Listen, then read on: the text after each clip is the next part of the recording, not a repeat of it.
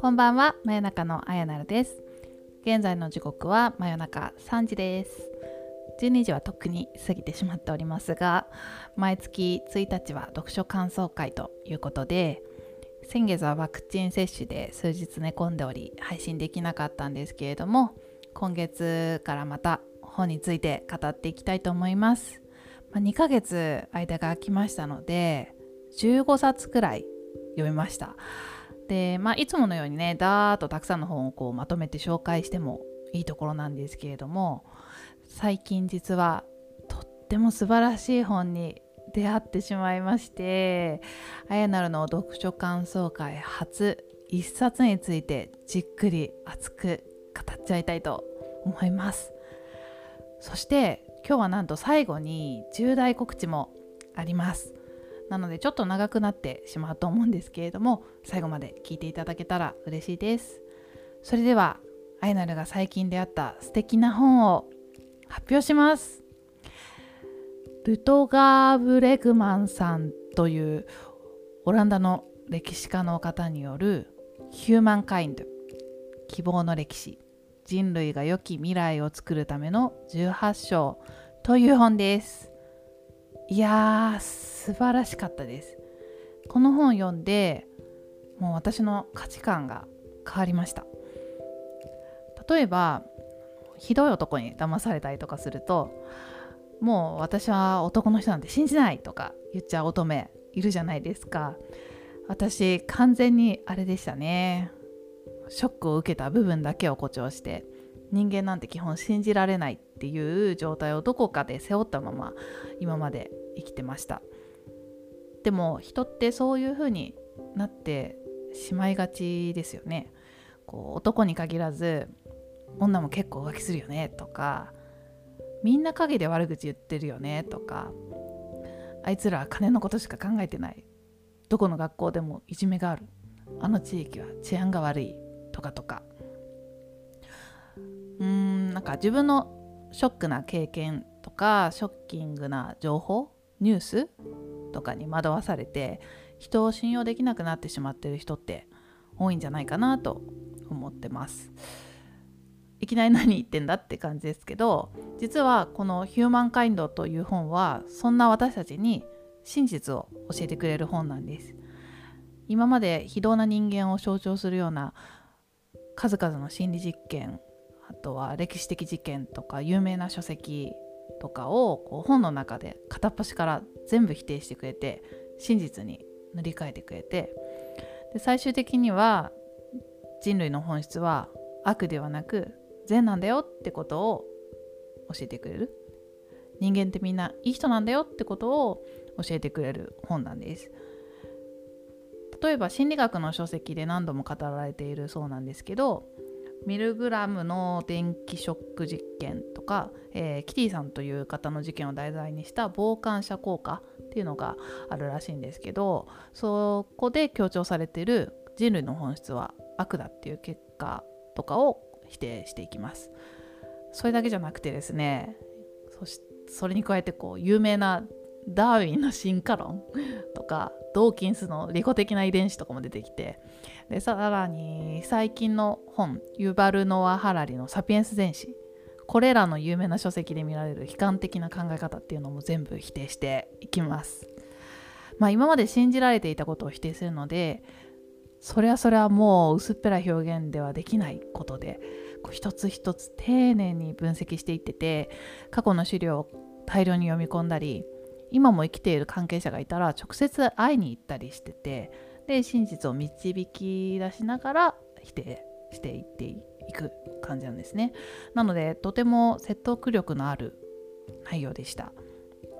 まあ上下巻でかなり分量も多くて読むのが遅い私は合計15時間以上かかったんですけど、まあ、じっくり時間をかけて読みたくなる内容ではありました。あとはまあ個人的には私がこの本に出会ったタイミングがかなり良かったのもあるかなとは思ってはいます。最近出たばかりの本みたいで本屋さんで平積みされてて上巻の帯がサピエンス全史のユバルノア・ハラリさんで下巻の方の帯が私が敬愛する人申請の資本論の斉藤浩平さんだったのでもう迷わず購入してしまったという経緯だったんですけれども、まあ、ここ1年でこの本をちゃんと理解する土台が自分で作れてたところに出会えたのがすごいこう影響を受けた理由の一つとかすごいあの個人的には大きいなと思ってはいます。具体的には大好きな古典ラジオというポッドキャスト番組で歴史を新しい見方で学んでいいたり、えー、古典ラジオの番外編に出演されている室越さんのセミネールで人類学について学んでいたりそして今年私の価値観を変えてくれた人申請の資本論に出会って資本主義の限界というものを知ったり、まあ、それぞれにまつわる本も様々と、えー、たくさん読んできたので同じようなことに興味を持つ方々ともいろいろ話もしてきましたし、まあ、人類のことというかもともと人っていうものに興味はあったと思うんですけどこの1年間でもっと歴史とか社会とか広い視野で人のこと人類のことを考える考えられるようになってきててなんか偉そうですかね なり始めてきてて まあそんな状態でこの本に出会えたのが良かったのかなというふうに思ってます。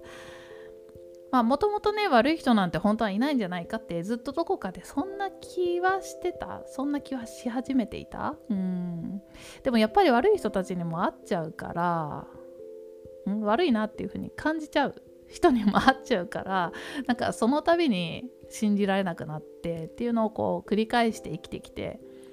でもこの本を読むと人類はもともとはいい人なんだよっていうことがわかるんですよね。でなんで悪いことひどいことをしてしまうようになってしまうのかっていうことも分かります。そして悪くならないようにするにはどうすればいいのかっていうこともちゃんと提案してくれています。まあ、序盤からねかなり希望を持たせてくれる感じではあるんですけど、まあ、上巻だけだとそうは言っても悪い人いるよなってこうなんか実際そういう人いるよねって思っちゃってまあその辺どうやって説明するんだよするんだろうなって感じで終わってしまうんですけど下巻まで読むと具体的な事例がたくさん出てきてすごく前向きな気持ちで最後終われました、まあ、ちょろっとだけ話すと、まあ、序盤の方で出てくる話だと例えば1945年のドイツ。はい。いきなり重いですけれども空襲を受けた街の映像とかは皆さんも見たことある方が多いんじゃないかなって思いますけど、まあ、爆撃後に国民は自分のことだけこう考えてもう必死で逃げ回ってたんじゃないかみたいなことを想像される方も多いかもしれないんですが、まあ、実はお互いに助け合っていたそうなんですよね。まあ、瓦礫の中から被害者を救出したり負傷した人々の手当てをしたり窮地に陥るほど実は人は助け合うっていうことがドイツだけじゃなくてさまざまな場所で記録されているっていうのが真実なんです。あとは例えば映画で有名な「タイタニック号」も出てきました。映画では沈むって分かった豪華客船タイタニック号からもう我こそはと逃げようとする人たちがこう泣き叫んでパニック状態みたいなシーンがあるんですけれどもでも実際の事件ではそんな人はいなかったそうです。静かに譲り合って悲劇に対応していたとか。なんか映画とかドラマは過剰に描きすぎなんですよね。あとニュースも。私はもう最近はワイドショーとか見ないですし、まあ、ゴシップに限らず政治や事件に関するニュースもなるべく読まないようにはしてるんですけど、まあ、特にねニュースは気をつけないと事実の認識を間違えさせる一番危険なもんだっていうふうにこの本にも書かれていました。かといって全く読まないのがいいってことではなくてバランスだと思うんですけどね。注目を浴びる記事は悪いことが派手に書かれている。まあ加えて最近ではフィルターバブルってこともありますよね。まあ、自分の好きなものでフィルターかけられて自分の好きそうな情報が優先されて出てくることをフィルターバブルっていうんですけどまあそれも含めて偏った情報に操作されないようにまあ、それぞれが個人個人で気をつけないといけないんですよね。まあ、ちょっと話がずれましたけれどもなんか私は映画とかドラマもこうドロドロしたのが好きでなんかそれ見てうわリアルとか今まで言ってました。でもこの本で本当のリアルはそんな悲観的なものじゃなかったんだって知ることができた気がしています。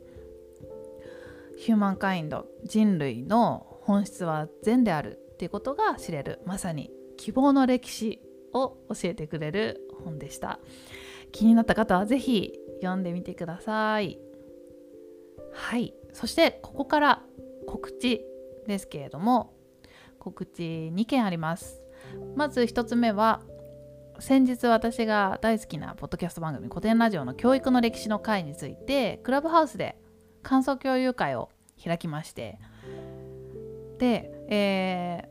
まあたくさんの方が来てくださったんですけどこう話してる中で、えー、ヒューマンカインドがかなり引用されたんですよね。まあ、古典ラジオ好きはどうやらこの本もハマるみたいで。まあ歴史の本ですしちょうど教育の歴史に出てくるルソーの考えも中に出てきてたのもあって話が盛り上がりました、まあ、ただ読んでない方もいたのでまた改めてこの本の感想共有会を別途開催することにしました。というわけでヒューマンカインド希望の歴史感想共有会の日程を発表します。日程は9月23日木曜日秋分の日で祝日ですね、えー、その9時から10時半でやろうと思います。読んだ方もネタバレ OK であれば読んでない方も来ていただけたら嬉しいです。参加したいけどクラブハウスのアカウントがないっていう方は私1000人分招待枠ありますので、えー、DM くださいえっ、ー、と聞き戦参加とか途中参加もまあ、お気軽にご参加いただければと思います。盛り上がれば延長して夜中までやってるかもしれませんので、えー、夜中からの参加も歓迎です。盛り上がりましょう。はい、えー、そして告知もう一つあります。2つ目はちょっとビッグな発表です。私読書が好きになってちょうど1年くらいなんですけど前この番組でも紹介した文化人類学の思考法という本を古典ラジオの深井さんのおすすめで読んだのが一つのきっかけではあるんですがあともう一つ古典ラジオのリスナーコミュニティの中で毎月読書会があっておすすめの本を紹介し合ってるんですねでそこで皆さんから本のおすすめとか本の読み方を聞いたりあとはお互いの感想を共有し合うことができているのがすごく影響しててもう読書が今楽しくてしょうがないしこの読書会が私が読書をこう1年間も継続できている理由の一つだと思っています。で過去にも話題に出したことはあると思うんですけれどもその読書会を運営していてかつ私に人申請の資本論を教えてくれたマイトさんという方がいるんですけれどもこの方年間400冊とか本を読まれる方でしかもその内容を話すのがまたうまくてお話もすごく上手な方なんですけれどもなんとこの度そのマイトさんと本について語るポッドキャスト番組を新しく始めることになりました。わーい。すごくないですか？まだ実はねタイトルも決まってないんですけどもうかなり興奮しておりましてとりあえずフライングして 告知させていただきました。しかもね第1回目はまずもうヒューマンカインドの話をしようってことになってましてマイトさんもヒューマンカインドすごく良かったっておっしゃっててもう是非その話を一緒にしようということは決まっておりまして、まあ、今日まだね語りきれてない細かい部分とか深い部分とか、まあ、マイトさんの感想も聞きながら語ってければなと思ってます。もうまだまだね紹介したいいいお話がねいっぱいあるんでその辺話せたらいいなって思ってます。で収録は来週なので配信は多分再来週くらいになるかなと思いますので、えー、楽しみにしていてください。その後の内容とかまだまだ企画中なんですけどまあどんな番組にしたいかとかはちょこちょこやり取りしてて、まあ、お互い読んだ本の紹介だったりマイトさん注目の新刊とかこうこの本が今注目だよみたいなのを結構いろいろご存知なのでそういう最新情報だったりを前田さんに話してもらったりとかあとはこれからこの本読みたいねっていう話だけでもすごい盛り上がりそうだなって思ってます。あとは古典コミュニティの読書会の話ももちろん出るでしょうしあと結構マイトさんが得意なところだと本の選び方読み方あと読んだ後のアウトプットの方法とかもすごくいろいろご存知なのでその辺も話しながらこう読書の味わい方っていうのも、えー、語れたらいいななんてことを今企画している感じです。もうまたさらに読書好きになっちゃいますねこれすごい楽しみです。絶対いい番組になると思うので皆さんも是非楽しみにしていてください。はい。というわけで最近読んだ感動の本から重大告知までもう長くなってしまいましたが以上です。最後まで聞いてくれた方ありがとうございました。真夜中のあやなでした。おやすみなさい。